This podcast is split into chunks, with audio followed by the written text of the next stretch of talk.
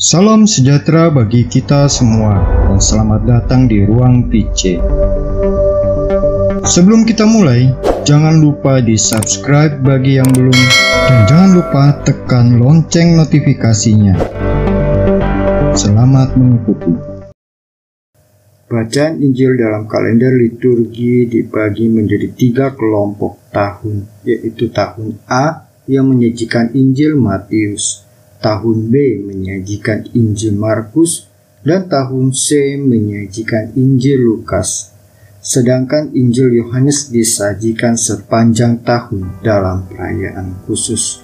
Untuk bacaan harian diatur dalam tahun ganjil dan tahun genap, yang ditulis dengan huruf Romawi satu dan dua. Sebagai contoh, tahun satu atau huruf Romawi satu adalah tahun yang berakhiran angka ganjil seperti dua ribu sebelas, dua ribu tiga belas, tahun dua ribu lima belas, dua ribu tujuh belas, tahun dua ribu sembilan belas, dua ribu dua puluh satu, dan dua ribu dua puluh tiga, dan seterusnya.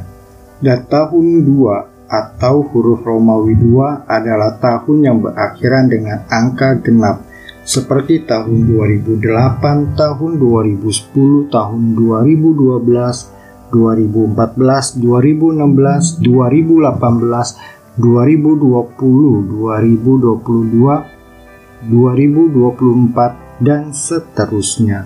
Tahun satu dan tahun dua dibedakan hanya Hanya untuk bacaan pertama saja, sedangkan bacaan Injilnya mengikuti tahun A, B, dan C. Sahabat Ruang Piceh, kalau kita setia membaca kitab suci dan mengikuti perayaan Ekaristi setiap hari tanpa henti selama tiga tahun, maka kita telah menyelesaikan perziarahan iman seluruh isi kitab suci. Dalam tahun liturgi, gereja menghadirkan seluruh misteri keselamatan Allah yang terlaksana dalam diri Tuhan Yesus Kristus. Maka di dalamnya pesta-pesta Tuhan Yesus disusun menurut urutan historis. Dengan demikian memberi kita kesempatan untuk menghayati kembali peristiwa-peristiwa besar dari hidupnya melalui sikap doa dan perbuatan. Yesus adalah penebus sejak inkarnasinya, maka dari itu kita merayakan dan mengalami kuasa penebusannya dalam setiap peristiwa yang disajikan tahun liturgi oleh gereja kepada kita. Dengan memasukkan peristiwa-peristiwa kehidupan Tuhan Yesus ke dalam perayaan liturgis, gereja membantu kita menghantar kuasa penebusan Kristus secara sakramental kepada kita.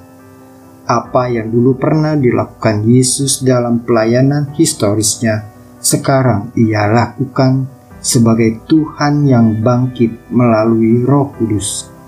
Dalam misteri-misteri liturgi, selain merayakan misteri Kristus sepanjang tahun liturgi, gereja juga mau menghormati Santa Maria Bunda Allah yang tingkat perayaannya dirayakan secara khusus. Selain itu, sepanjang tahun liturgi, umat beriman juga diajak merayakan hari-hari peringatan para martir dan para kudus. Hari raya, pesta, dan peringatan orang-orang kudus yang mempunyai arti penting untuk seluruh gereja diperingati secara wajib di seluruh gereja universal, sedangkan bagi para kudus lainnya akan dicantumkan di dalam penanggalan umum sebagai peringatan fakultatif atau yang peringatannya diserahkan kepada kebijaksanaan gereja setempat, bangsa maupun tarekat yang bersangkutan. Sepanjang hidup kita adalah perjalanan demi perjalanan yang naik dan turun dalam perziarahan menuju tanah perjanjian yang Tuhan Allah janjikan untuk kita, yaitu hidup dalam kekekalan bersama Allah. Untuk membantu kita, Allah hadir melalui sabdanya, melalui kesaksian para rasul, para murid, dan para kudusnya.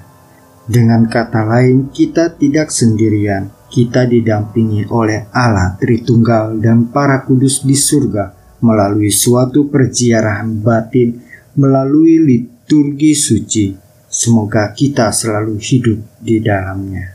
Amin. Sahabat Ruang Piceh, demikian episode kali ini. Silakan tulis komentar Anda untuk saling berbagi. Kasih like bila Anda suka, bagikan ke teman-teman, keluarga, atau media sosial Anda supaya bisa memberi inspirasi. Subscribe atau tekan tombol loncengnya supaya Anda selalu mendapat pemberitahuan setiap ada video baru. Tuhan memberkati. Non scole sed vita discimus.